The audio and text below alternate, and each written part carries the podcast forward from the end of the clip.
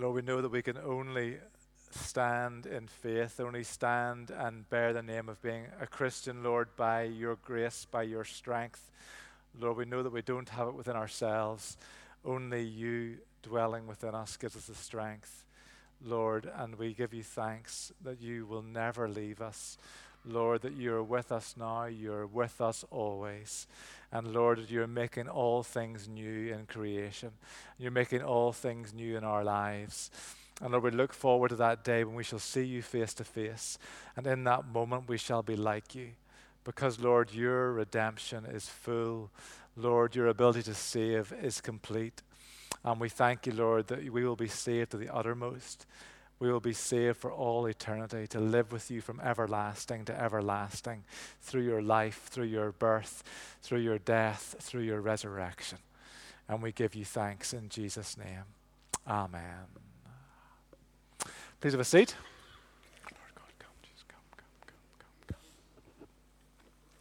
So there was a bishop who went to one of his churches in the diocese, and uh, the service, it was Mothering Sunday, and he went to uh, be there to take the service in part, and the minister of the local church was preaching, and the minister stood up to preach, and he said, uh, "I spent the best years of my life in the arms of another man's wife." my father's wife. And the bishop thought to himself, that's a really good illustration. I'm preaching tonight. I will go and I'll use that same illustration at another church tonight. So the next church, the bishop in the evening stands up to give the illustration and he says, I spent the best years of my life in the arms of another man's wife. And he had a complete blank. And then he said, I just can't remember who.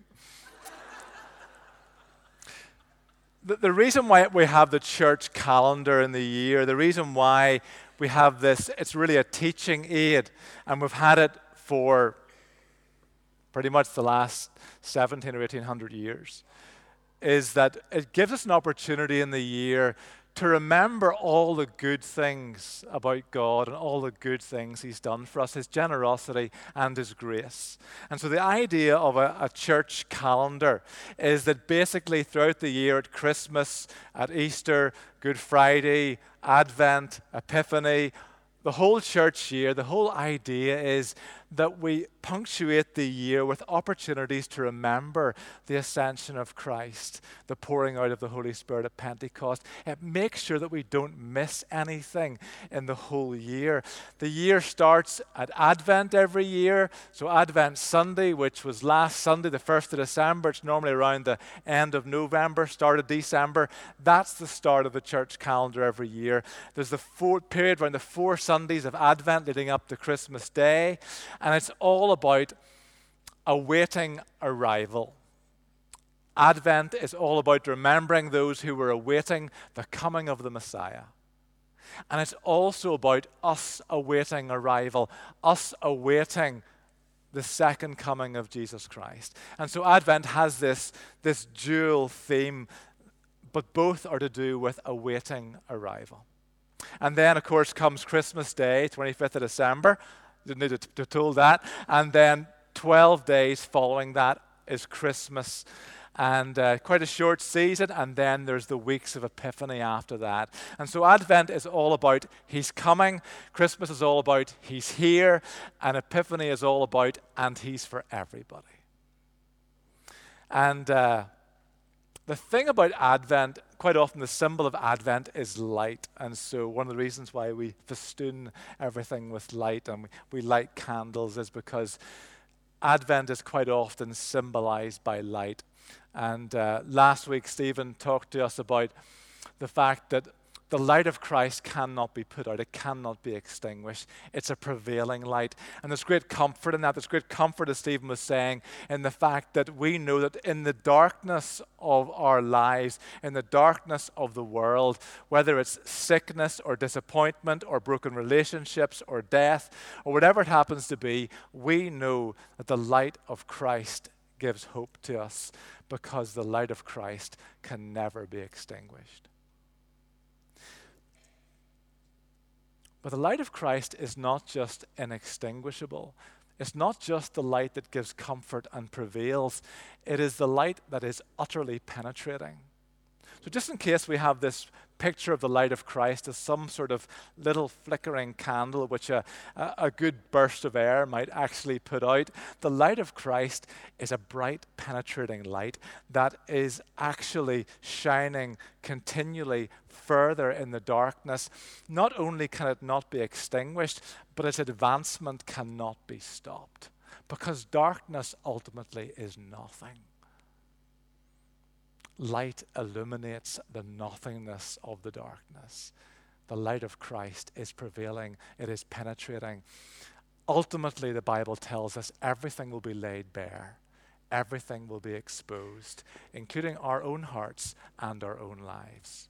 There are many calls today in society for utter transparency. Whenever the financial institutions got us into lots of problems a number of years back, or whether it's the political or legal systems, there are so often calls for utter transparency.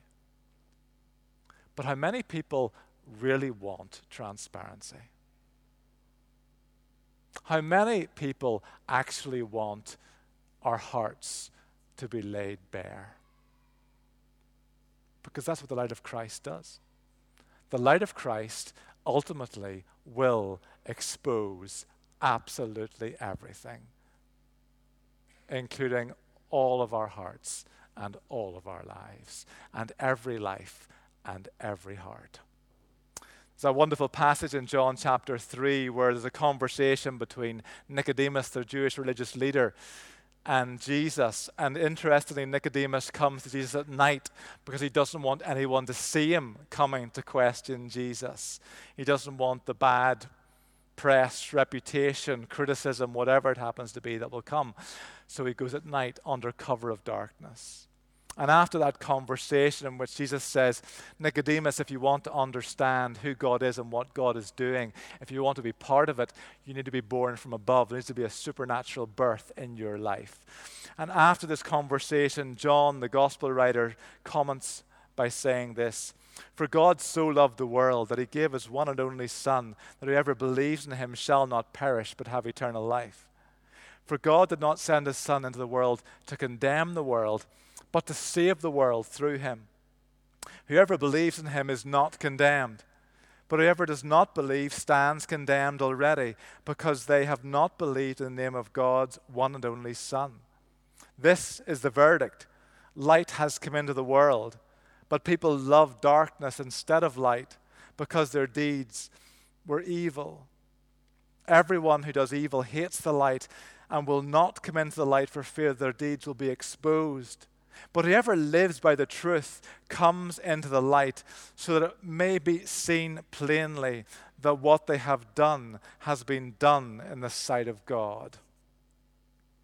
The East African revival that really started around the 1920s and went on for uh, a number of decades, and its effects can still be seen. The sort of the theme song of that massive move of the Holy Spirit in Eastern Africa was to walk in the light. We sometimes sing that song, Walk in the light, walk in the light, walk in the light, walk in the light of the Lord. You can almost see the, the, the people of Africa walking together.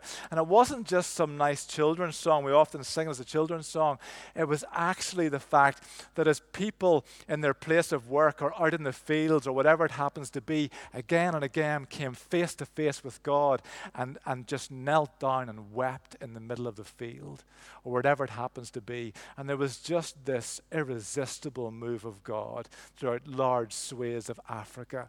And, and the sense was that because there was this taste, the fact that God is good, people wanted to step into that place of God's presence more and more. And so they were encouraging each other walk in the light, step out in the light, because the light is the thing that liberates you. The light is God's love and God's presence. And so that reading we had today in Titus chapter 2 For the grace of God has appeared that offers salvation to all people it teaches us to say no to ungodliness and worldly passions. In other words, whenever we encounter God's grace, the outcome from that is holiness in our lives. That's how you can tell if someone has genuinely come face to face with the grace of God because their lives change. That's why James says we know that faith is real if deeds happen as a result of faith. Why? Because if you encounter God in Jesus Christ, you will be transformed.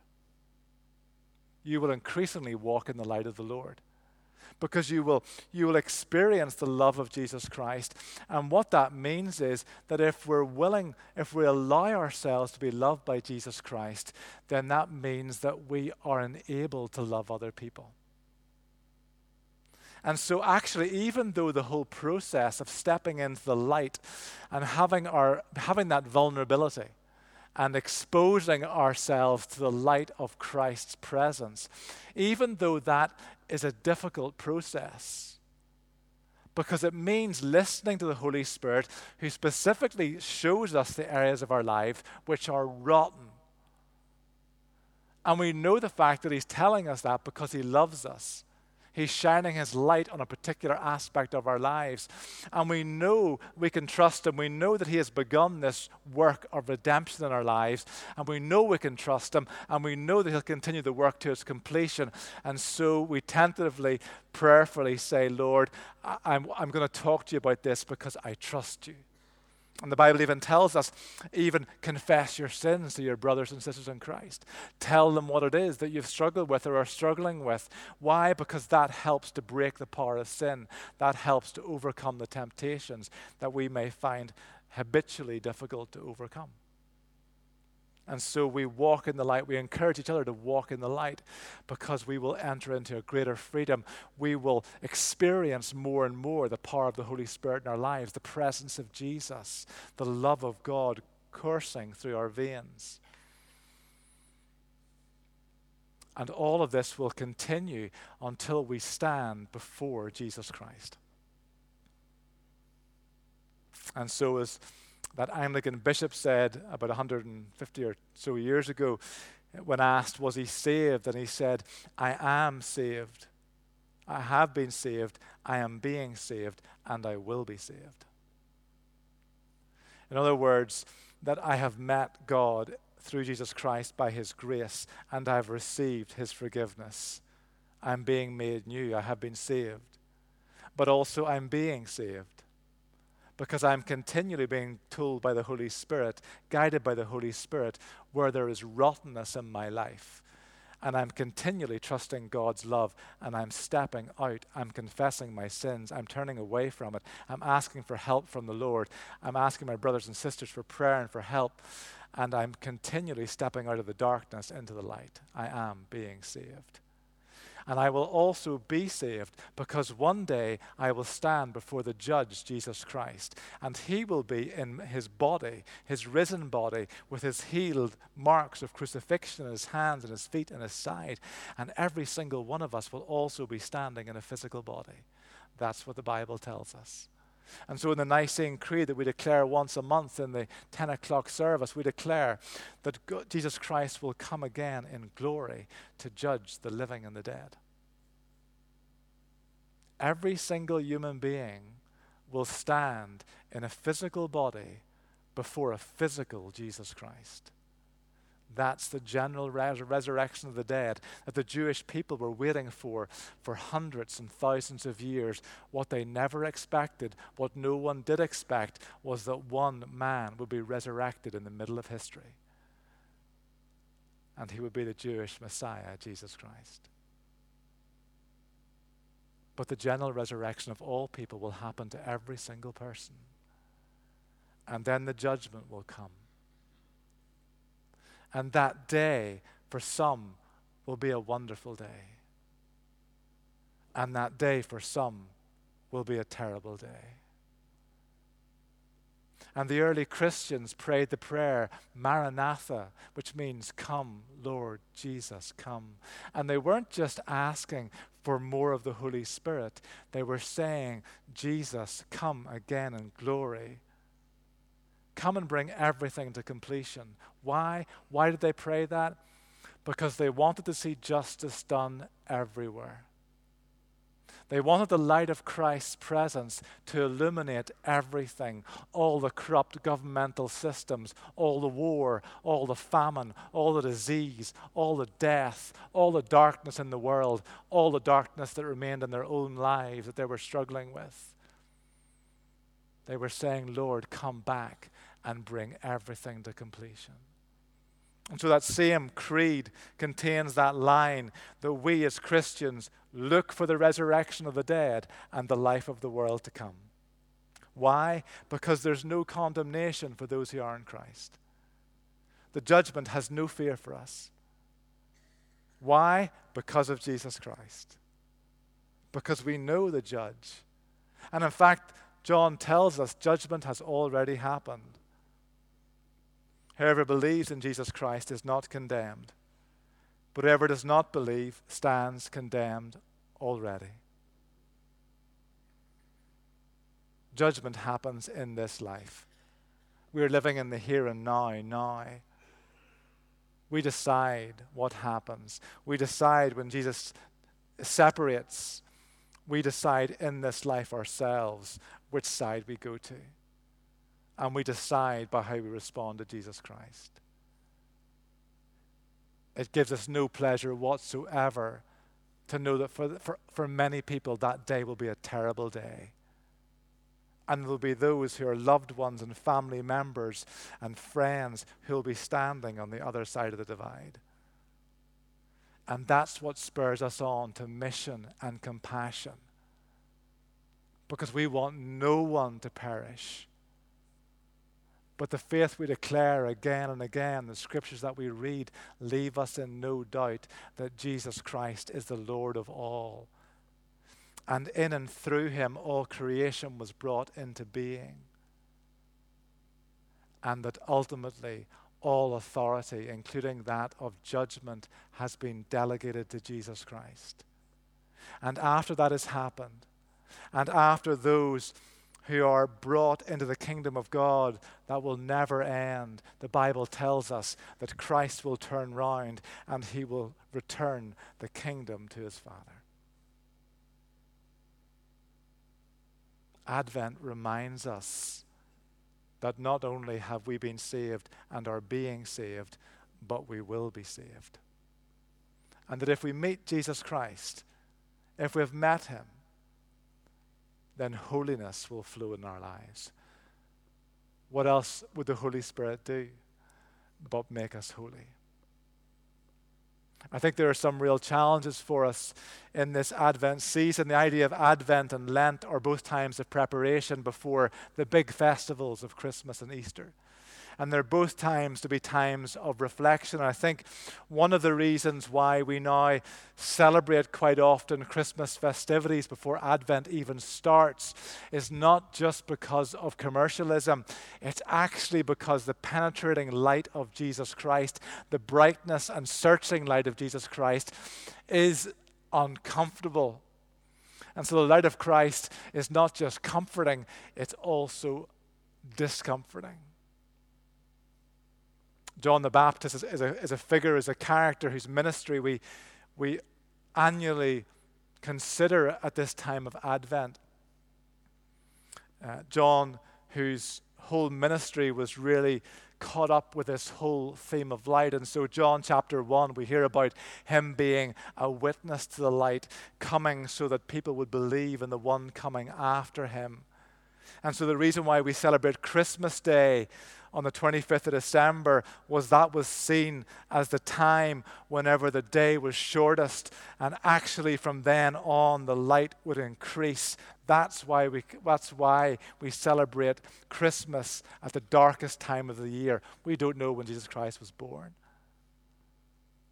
But we celebrate the birth of Christ at the time whenever the world is at its darkness and the light will only increase. John the Baptist, his day, well, it's in the summer. Why? Because the light is about to turn and it's about to head towards darkness. That's when we remember the ministry of John the Baptist. You see, much of what we know about John the Baptist's light, life is to do with him living in the midst not just of spiritual darkness, but actually living his life in physical darkness as he witnessed the life, the light of the world, Jesus Christ. And so it's no accident that the first time that we hear about John the Baptist is when he is in the darkness of his mother's womb. And as Elizabeth comes to, to greet Mary, her cousin, and Mary comes to the door, and Elizabeth is pregnant with child. And as Mary comes through the door and greets her, the child within Elizabeth leaps for joy. And Elizabeth says to Mary, as soon as the sound of your greeting reached my ears, the baby in my womb leaped for joy. Blessed are you among women, and blessed is the child you will bear, Mary. But why am I so favored that the mother of my Lord should come to me? Not only was John the Baptist alive and fully alive in the womb, John the Baptist was also responding to the Holy Spirit. He was a child yet unborn, and yet the call of God was already on his life. He could already respond to the Holy Spirit. And that is true of every single human being.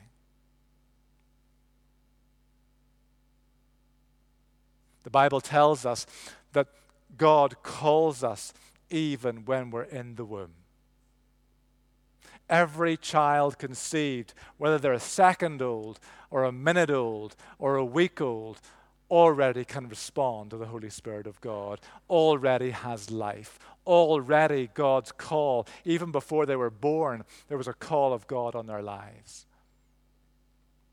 So, whether a child comes to be born or not, that child still, in God's eyes, has a name and God's eyes has a call. There are all sorts of reasons why a child may not be born. There are many medical reasons as well as human choice as to why many children are not born.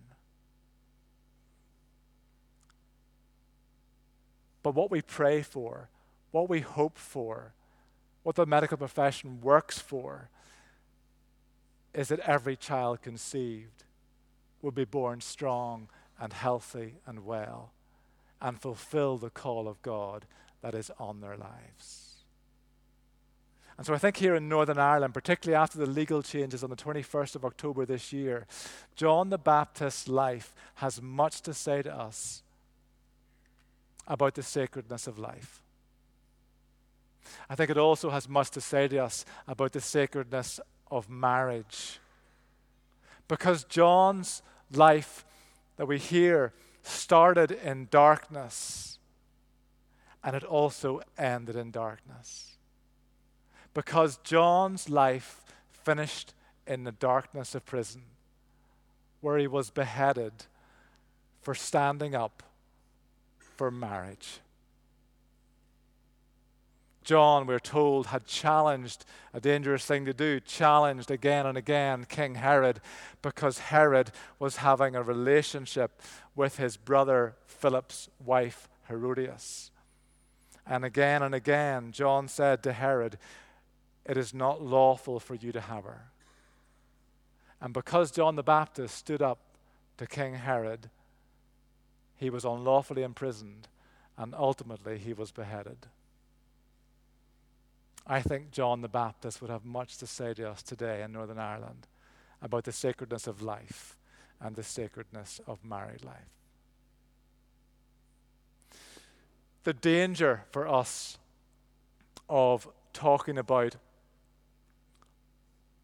what ultimately is all to do with sex and relationships and life, because ultimately that's what those law changes are to do with in terms of uh, what's happened in Northern Ireland in recent months. The danger of talking about these things is that we, we may think that they're only the problems of other people. But actually, I would say that in terms of human brokenness today, particularly in the Western world, I think that our sexuality is probably the most broken part of our humanity. And I think that includes every single one of us. I think that as a society, we have strayed so far away from the will of God that I think we, we don't even know what's right and left. We don't know what's up and down anymore. And Jesus, in his life and in his ministry, he, he made sure that we understood God's expectations and God's design.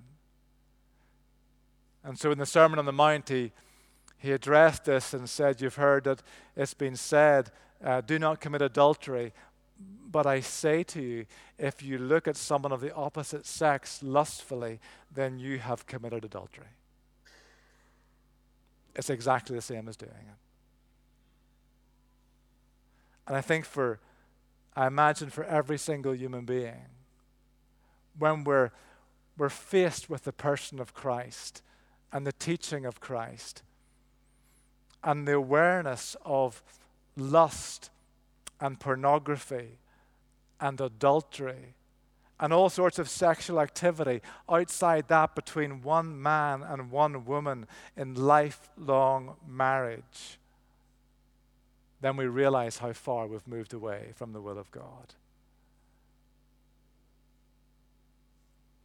There's that wonderful moment in the ministry and life of Jesus, a very challenging moment where the religious authorities drag before Jesus a woman who's been caught in the act of adultery. Now, so we can only imagine the fact that what's been happening is we're told that the reason why this happens is because they wanted to trap Jesus.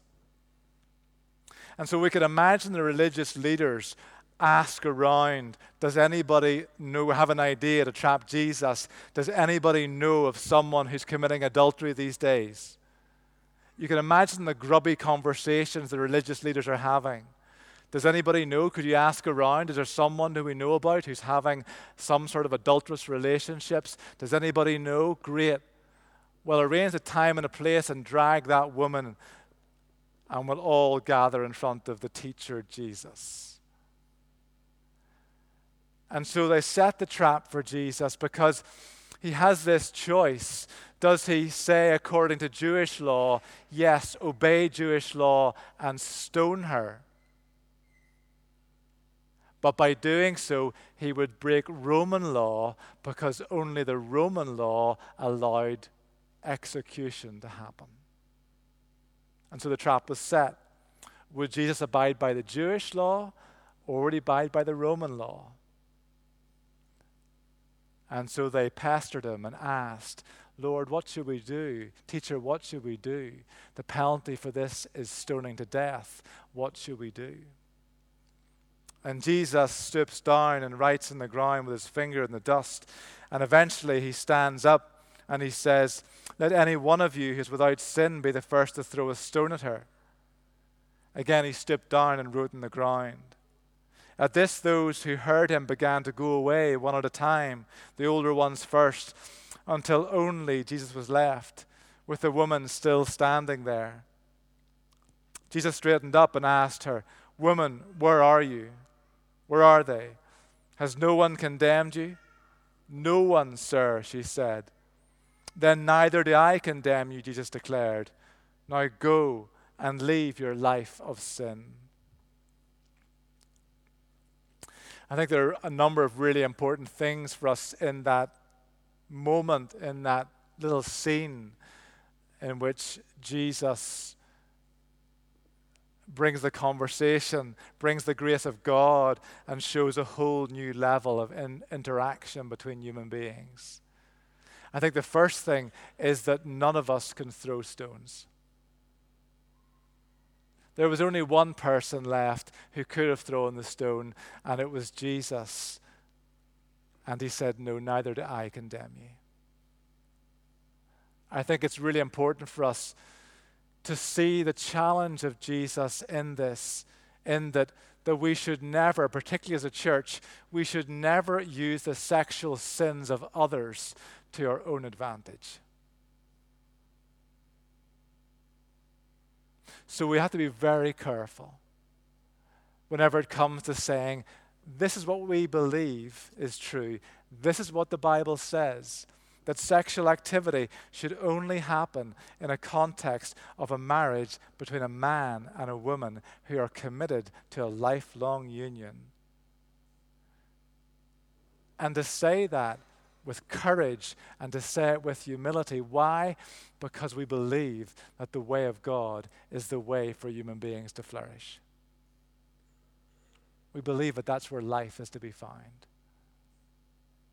But we also say it with humility because we know that there are all sorts of sexual brokenness.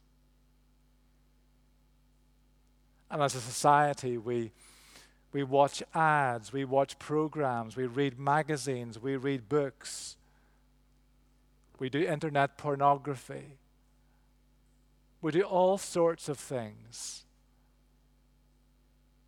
that contravene the good design and will of God. Next month, on the 12th of January, Judith Cairns, the director of Love for Life, a Christian charity which often goes into schools and churches to teach young people about good sexual health and relationships, will be coming here to speak to us. And in looking at some of the information on the website, it's really startling to see how much as a society we have become virtually submerged by sex. Not only is it just because we have adverts that use sex to sell dog food and ice cream and cars, but also the fact of what it's doing to our young people by how we have sexualized and over sexualized society. 29% of 15 year old boys in the United Kingdom access pornography every single day. Nearly a third of 15 year old boys every day. If you look at boys who do it on an occasional basis, the, the percentage is far, far higher. And do we imagine that men and women who are as, as young girls and boys, as teenagers who are engaging in this, do we imagine they will suddenly stop it at the age of 18? Do we imagine they'll suddenly stop at the age of 21? No. Do we think that the objectivization of women and men in, in programs like Love Island, do we think that that will not lead to abuse? Do we think that it will not lead to people being treated as objects rather than people? Do we think that it will not lead to higher violence against females? And what about our own viewing habits? How many of the films that we watch have sex scenes and nudity that 30 years ago people would have blushed at, and today we just take it on as our diet, day after day, film after film, book after book, magazine after magazine, and then we wonder why our children do exactly the same thing. Not just secondary school, but primary school children as well. Do we wonder why we're so confused about sexuality and relationships. None of us are in a position to throw stones, but neither should we forget the teaching and the person of Jesus Christ. Nor should we forget that with God there is mercy. That Jesus said to the woman, Neither do I condemn you. And he says to us, as we come to him in the midst of our brokenness, does he say, he says to us, Neither do I condemn you. With God, there is mercy, there is healing, there is wholeness. That if we're caught up in any of these things, if we're caught up in any sort of any of the things I've mentioned, and we find it hard to get ourselves out of that mindset or that imagining or that fantasizing or whatever it happens to be. With God, there is not only forgiveness, there is also the strength to have the light of Christ shone on our lives, and with God's strength to move out of that into a new place of freedom. To allow ourselves to be loved by Jesus Christ so that we can look at other people and love them in the same way God loves them. and to realize the, the beauty of the single life and the beauty of the married life. So often today, part of our obsession with, with sex drives people to think that unless I, I engage in sexual activity, unless I become married or have a long term relationship, I am less of a person.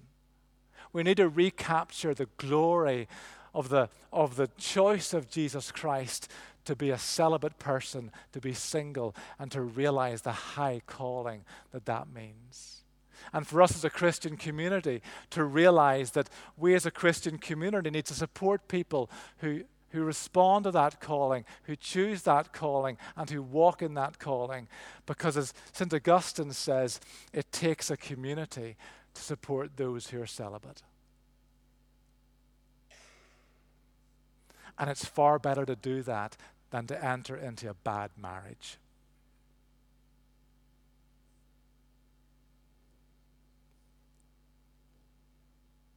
And for us as Christians, as followers of Christ, the Bible is clear that we are to marry Christians. We're only to marry fellow believers.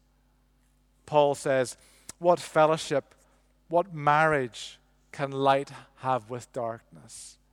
What does a believer have in common with an unbeliever? If we're in a marriage with someone who isn't a believer, then we stay with them, we love them, we witness to them.